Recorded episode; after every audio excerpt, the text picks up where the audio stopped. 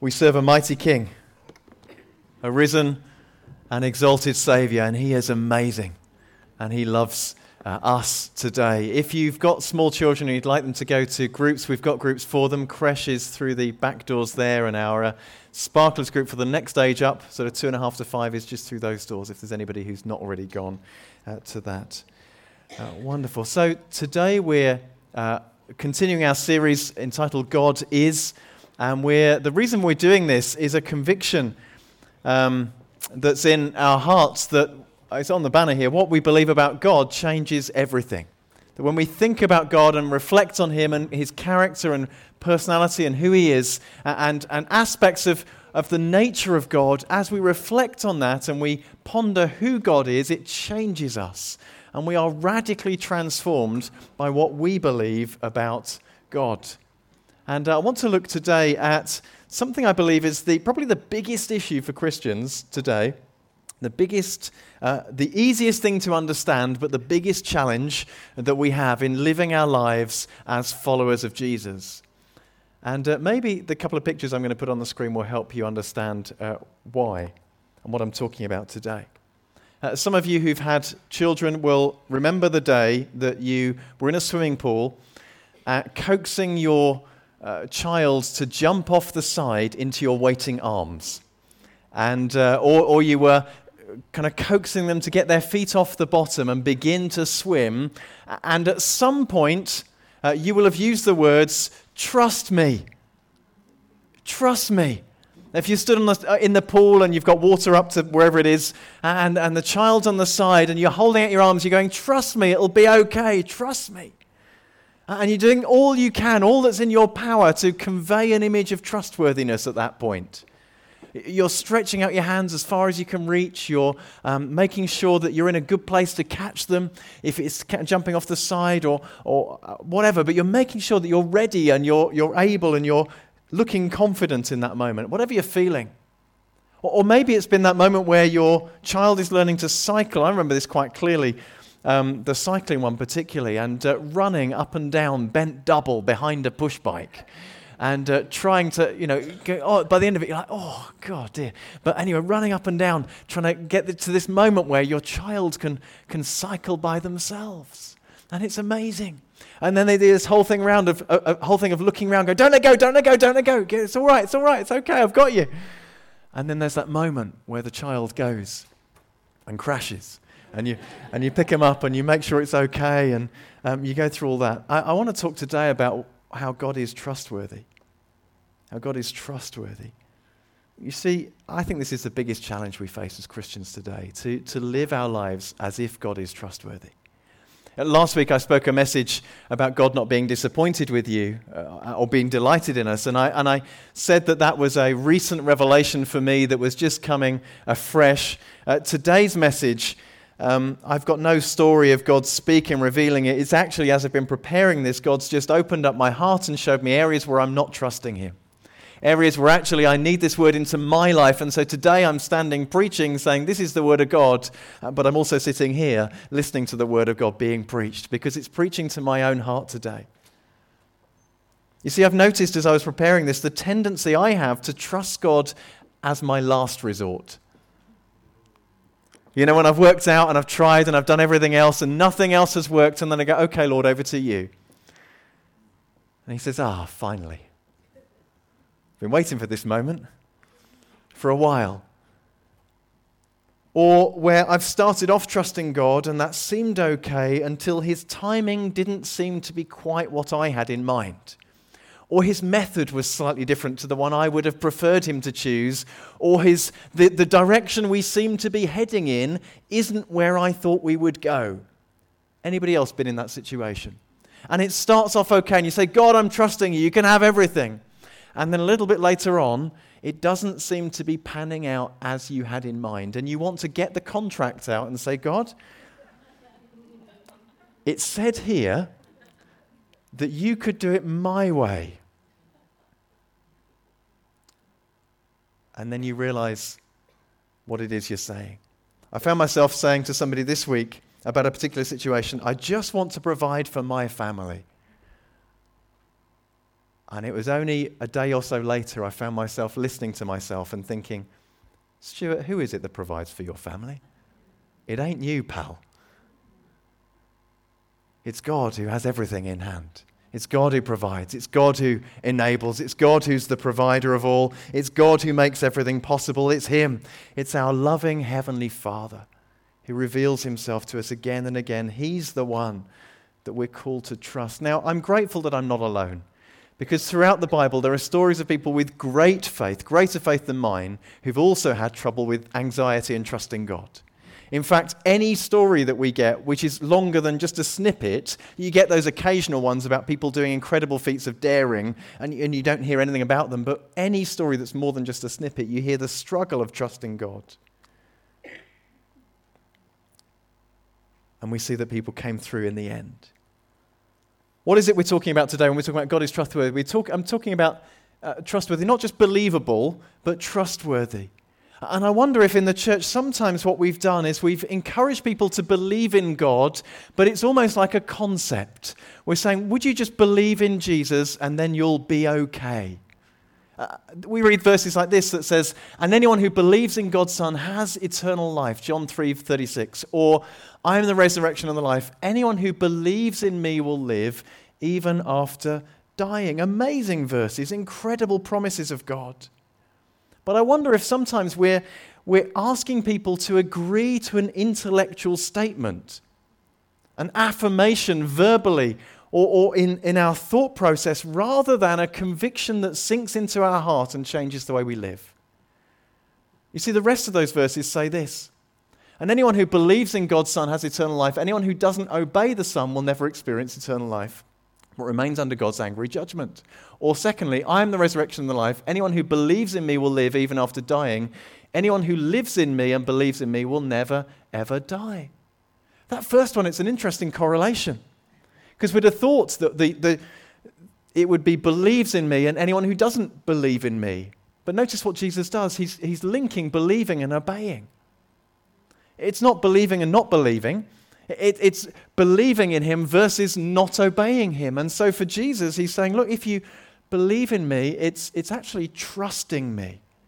And you're trusting me with everything. And you're trusting me enough that when I say to do something, you're going to trust that that's the right thing to do and you're going to do it. So for Jesus, believing is linked to obedience. Or secondly, he says that believing in him is linked to living in him. And I just wonder just wonder sometimes if I've got and we've got evangelism wrong. That we're trying to get people to have a mental concept of something when actually Jesus is calling people to have a living and active, complete trust in Him, an utter dependence. And it's just possible today that you're in this room and you've, you've been part of church for years or a week, however long it might be, and you've heard that you need to believe in Jesus as a concept but just as I'm speaking this, you're thinking, and it's been revealed to your heart, that maybe there's a deeper level of trusting Jesus to come that God wants to do a work in you today and in me today. And I believe that's the invitation that Jesus offers us to trust Him wholeheartedly.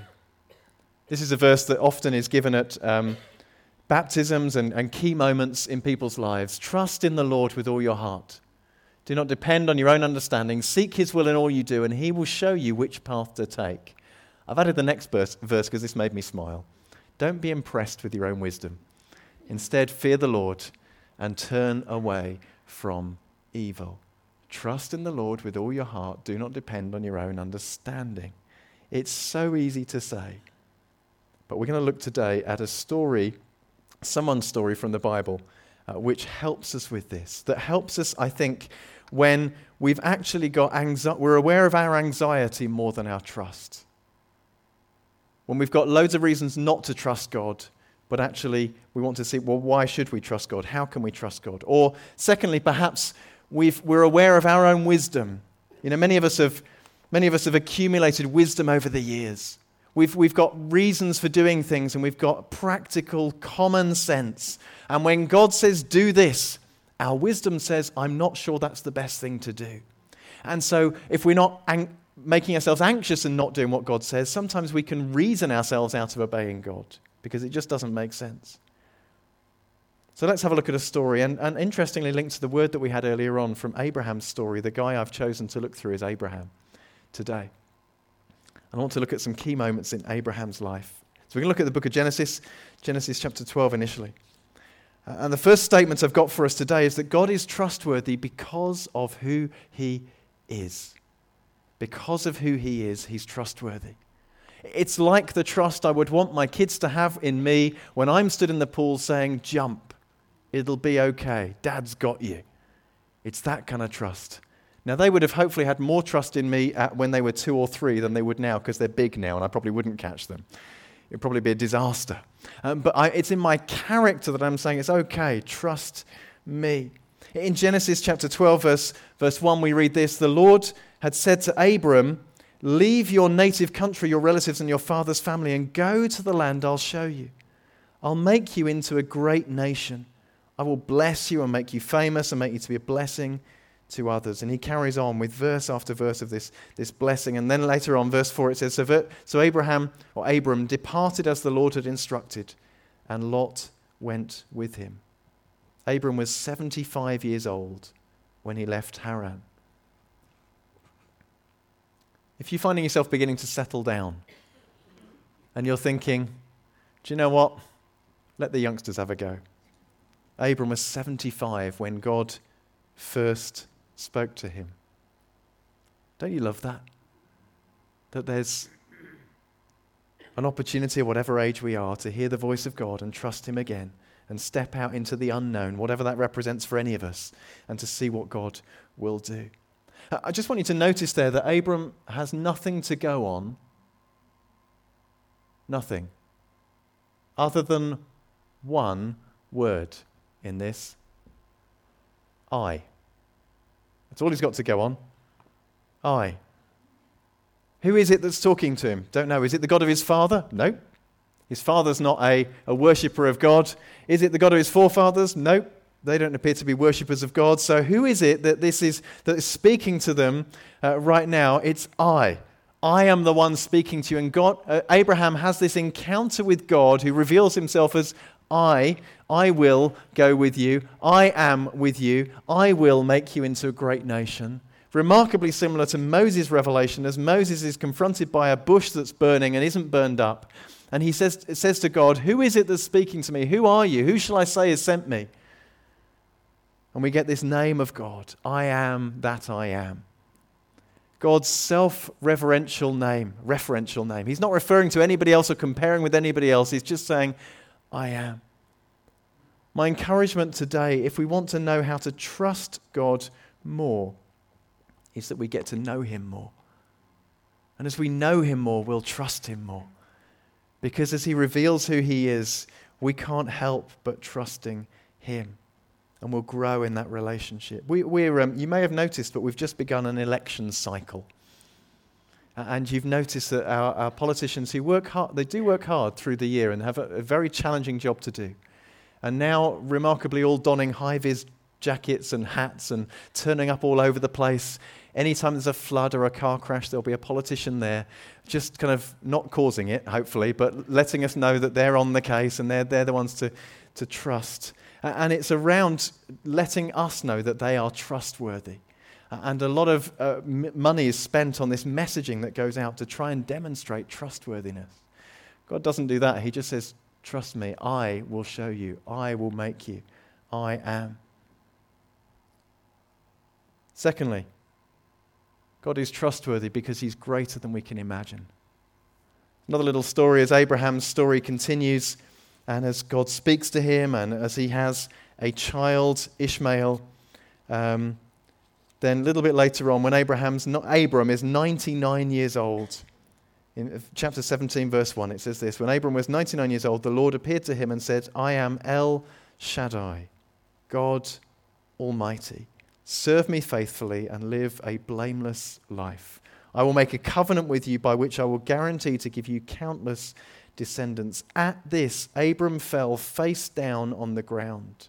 And then God said to him, This is my covenant with you. I will make you the father of a multitude of nations. What's more, I'm changing your name. It will no longer be Abram. Instead, you will be called Abraham, for you'll be the father of many nations. God is trustworthy because he's greater than we can imagine. Abraham had left his homeland, he'd left his family, and he'd gone to a nation he didn't know. He'd gone to a place he wasn't familiar with, uh, trusting the one who had sent him. But even that wasn't as great as the revelation he now has. God reveals himself as El Shaddai, God Almighty, and Abraham falls to his face. I think this has been true of me that sometimes the God I'm not willing to trust is too small. And I wonder if it's the same for you too. Sometimes the God we're not willing to trust in our own thinking is too small. He's not great enough because we're seeing our problems or our issues, and when we look at them, we wonder if God can cope. But actually, He can because He's greater than we can ask or imagine. He's amazing. And I, I just wonder if actually it's time for some of us to have a face down experience with God again. That maybe you've been in that place where you've been kind of, it's been okay and it's been all right, but there's just a moment coming where you need to trust God, where we need to, to hold on to Him, and He's actually going to say, This is who I am, and we're going to need to be face down before Him. Maybe we need that time to rekindle the awe and majesty and holiness of God. Worship is amazing and helps us do that. But I also find that going to, for me personally, I spent my teenage years in Devon, and I find that going to stand next to the sea is incredibly rejuvenating for me. I don't know if you find the same. It's great because it comes in and goes out whether I want it to or not. It's not quite like the story of the Anglican vicar who every day uh, left whatever he was doing to go and watch the train go through his, past his house, the vicarage. And when asked why, he said, It's because the only thing in the parish I don't have to push. So my life isn't like that, so I'm not comparing with him. But I like the smallness I have when I'm stood at the seaside, the sense of scale I have when the waves are crashing up against the rocks and they're coming in against the cliffs, and you're stood and you're watching, and maybe you've got sea spray on your face, and, and you're just aware of the awe of God's creation. It's amazing and we're tiny in comparison. But when you project up to how enormous God is, He is vast. And I, my prayer today is that we would be struck by the incredible wonder of our mighty God. If you're stuck in a situation, is it possible? Is it just possible that God could be working out something bigger than you could yet have imagined? He could be working out something bigger. These promises to Abraham keep getting bigger and bigger and bigger and re spoken over his life. And he's now going to be the father of many nations, and his name is changed. And wow, it just gets bigger and bigger and bigger. John Piper says this God is always doing 10,000 things in your life, and you may be aware of three of them. I rather like that quote. God is doing more in your life than you think He is right now. And sometimes those things that we're hanging on to God for, we're saying, God, if only you would, He's already working out bigger purposes than we're asking for. And He's bigger than we can ask or think or imagine. Uh, thirdly, God is trustworthy because of what He's already done. Uh, God keeps His word, of course, for Abraham. And uh, Sarah becomes pregnant. Genesis chapter 21, we read there, the Lord kept his word and did for Sarah exactly what he'd promised. She became pregnant and gave birth to a son for Abraham in his old age. This happened at just the time God had said it would, and Abraham named their son Isaac. Eight days after Isaac was born, Abraham circumcised him as God had commanded. Abraham was a 100 years old when Isaac was born. Simple point this God is faithful to his promise. And if you don't have a practice of keeping a record of what God has done, it's a great way of building your faith and building confidence in God. Keep a journal. You don't have to write everything in there, every thought and feeling, but even if you just jot in there some of the things that God has done when He answers prayer, it will be an amazing record to look back on. And those times when you're struggling, when we're struggling and we're saying, God, where are you today? How, can you do this? We can look back and we can see the work that God has done month by month by month, year by year. It's an incredible record to see what God has done in your life. And if, if you've not done that and you haven't got a paper record to look back on, just recall, remind, let's remind ourselves of the works God has done so that we can trust Him again. Or phone a friend who's walked with you for a bit. Get, ask them. Say, what's God done in my life? I've forgotten. Get them to tell you. Fourthly, God is trustworthy because he's with us. I've gone back to the beginning. God says, Go to the land I'll show you. It's key that he will show him, that God will show you. God's never going to leave us nor forsake us. No matter what situation we find ourselves in, He is completely trustworthy because He is with us. He's walking with us, journeying with us, going with us. The psalm says, Even when I walk through the valley of the shadow of death, I'll fear no evil because your rod and your staff, they comfort me. God is with us in the difficult times. He doesn't always do what we want, though, does He? when we're trusting Him. But sometimes knowing that God is with us and He's bigger than we think, and He's faithful to who He is, is enough to get us through. There's a story of a guy called John Kavanaugh. He went to work for three months at a place called the House of the Dying in Calcutta, where Mother Teresa was working. And he was desperate. He was a famous ethicist at this point, or brilliant ethicist. It's difficult to say, isn't it? Ethicist. One of them. Don't say it with the mouth. Somebody who does ethics and they kind of study the, the concepts of ethics. Um, not Essex, that's somewhere just north of the river, um, but ethics. Um, and he'd gone to work at this place where Mother, uh, Mother Teresa was working. And it said that he'd gone there to, to fashion and think about the rest of his life. It was a key moment for him as he was spending three months there.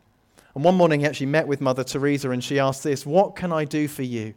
And Kavanaugh asked her to pray for him what do you want me to pray for? She asked.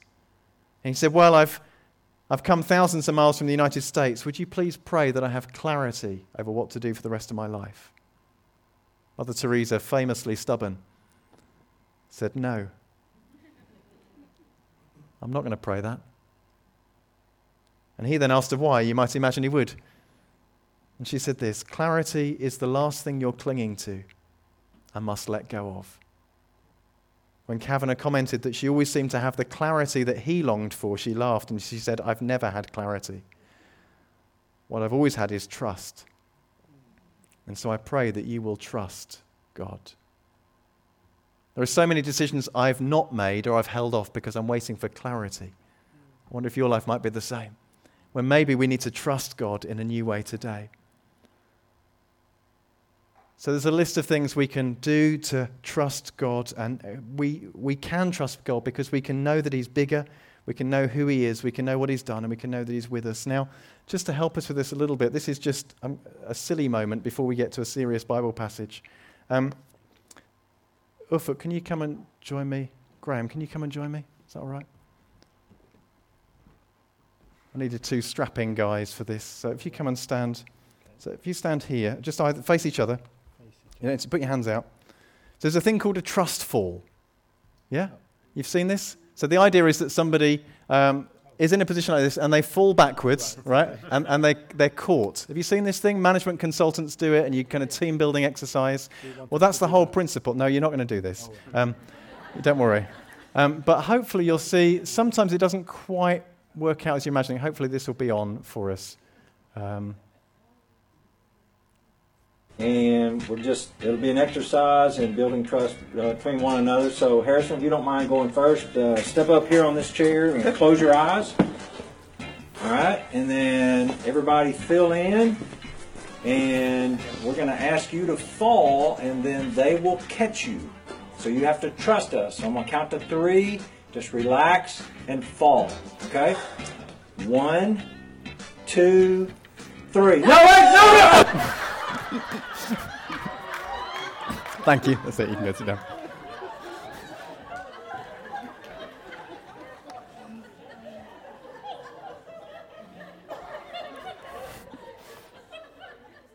I don't know if it's a setup, but it makes me smile every time. You ever been in one of those situations where it seems as though God set you up? That wasn't a setup. I, well, it might have been, but it, the guy you know, if that was happening in real life, the guy hadn't been told to fall forwards, he just did, he went the wrong way. And I, and I wonder if at times you've stepped out to trust God and you've thought, God, what are you doing? Not like this. Please, not like this. This just doesn't work.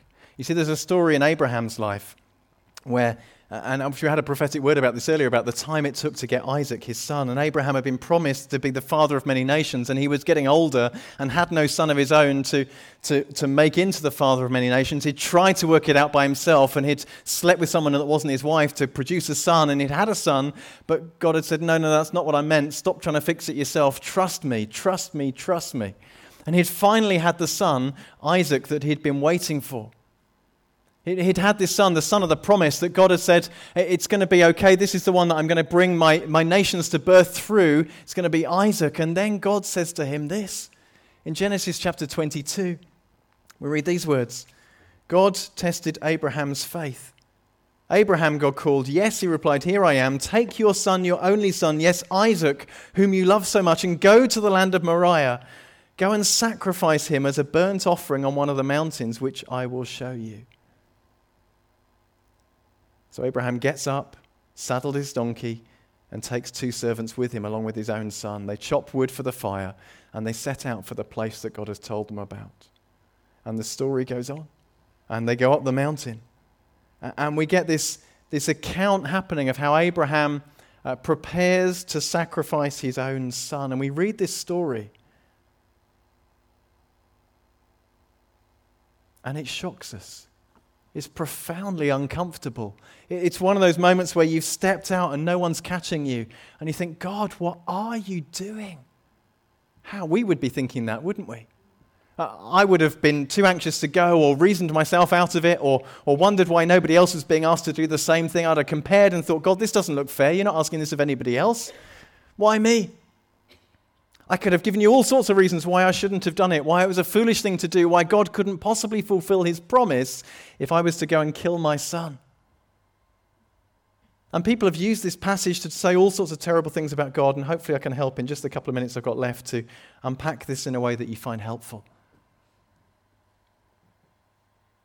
But in this moment when it didn't make sense, Abraham still knew the character of the one who was calling him he still knew the one who had said, I am saying go. And he'd gone and trusted God, and God had been with him.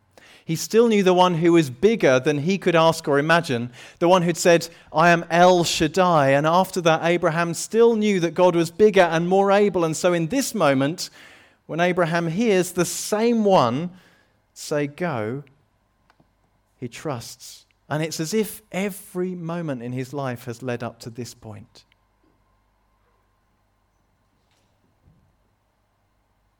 We notice here in verse 2 Go to the land of Moriah. Go to one of the mountains which I will show you. It's the same phrase God used to take him out of his original homeland into the land he was going to. God's reconnecting with something ancient and saying, Come on, go. Now, the story unfolds that Abraham leaves his servants and takes his son alone and his son says to him, Isaac says, Father, where's the animal for the sacrifice? Oh, man. What would you say? Abraham says, God will provide. God will provide. And they go up. And as Abraham has prepared to kill his son, He's got a knife in hand. The Bible says at that moment, at that moment, the angel of the Lord called to him from heaven and said, Abraham, Abraham. Yes, Abraham replied, Here I am. Don't lay a hand on the boy. Do not hurt him in any way, the angel says, for now I know that you truly fear God. You've not withheld from me even your own son, your only son. Abraham looks up and he sees a ram caught, and so he takes the ram and sacrifices that as a burnt offering. I said that sometimes God could be doing something bigger than you, than you can see. And in this story, it's a classic example of that. We read this today from our 21st century mindset and we say, how terrible that must be, how awful. And we can put ourselves in Abraham's position or Isaac's and we can imagine the years of therapy and counseling that would follow as a result of this incident where you think, wow, how messed up can a family be? What we forget is that actually in Abraham's culture, it was a culture where children were fairly routinely sacrificed. So Abraham had come from a polytheistic background where the god El, remember God's El Shaddai, El just means God. It's a, it's a common word for God uh, that's used all around that area at the time. And El is a fertility god, and, and people would sacrifice their children to the fertility god uh, for their own fertility, for prosperity, for the prosperity of the land. So, child sacrifice was actually an incredibly common thing in that environment. And it's something that crops up later in Israel's history, and kings are condemned for sacrificing children. People are condemned for, for this barbaric, horrific practice. And God says later, You shall not do this. I'm not known by this. This is not something that my people do. And along with uh, circumcision and keeping the Sabbath and the food laws, this is one of the things that God says we are not like this. Now, Abraham doesn't know that. He's not had the law. And this for Abraham is a moment of working out who is this God I've been following all my life? Who is he? And so God uses what's common to Abraham, what's familiar to him, and says, okay, will you sacrifice your own son? And I wonder what Abraham was thinking, but at that moment, he, he's, he's ready to, and God stops him and says, No, Abraham, I'm not like that. Thank you for your willingness, but I'm not that kind of God. I am not worshipped in that way. I'm worshipped by your trust and you following me, but not like this. And God steps in in his grace and his mercy and separates Abraham from all his family, from all his background, from all that baggage, from all the worship of idols, from all of that child sacrifice, and says, I'm not like that. And we see this as a beautiful moment, actually a redemptive moment. And we see that Abraham is the one benefiting from this. God already knew that what Abraham would do. Abraham didn't know what he would do.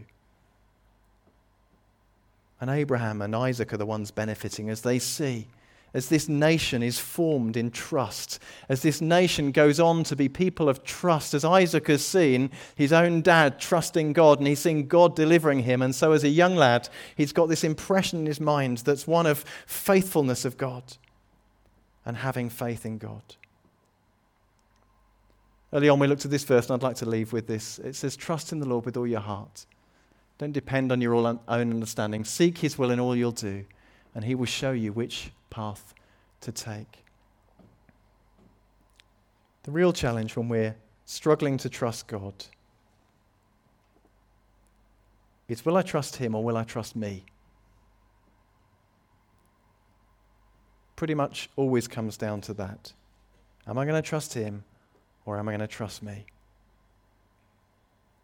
This verse here says, Don't depend on your own understanding, but trust in the Lord with all your heart. I put it to you today that God is trustworthy. He's trustworthy because of who He is, He's trustworthy because of what He's done. He's trustworthy because He's greater than we can ask or imagine. He's trustworthy because He's with us. My hope and my prayer is that even when we're hard pressed on every side, even when we're pressed down and not in a good way. We might say, God, I trust you. God, I trust that you're working out something bigger in my life than I can see right now. And I'm trusting in you. Almighty God is unendingly trustworthy. I'd love us to keep on trusting him. We, can we pray together? Let's pray, shall we? And it may just be that today, as I've been speaking and telling Abraham's story, you've been reminded of some situations in your own life where you've thought, ah, yeah, I didn't trust God in that moment. I didn't trust God then, or I didn't trust God then. Don't be condemned by that. There were times in Abraham's life when he didn't trust God either, but God still used him. Times when he tried to work it out by himself, tried to, trying to get around God's will to make it more sensible, but actually God still used this amazing man. So just as we're quiet for a moment, let's ponder and pause. Reflect on the times that God is calling us to trust Him today. Reflect on the situations that God's calling us to trust Him in. And bring those to Him.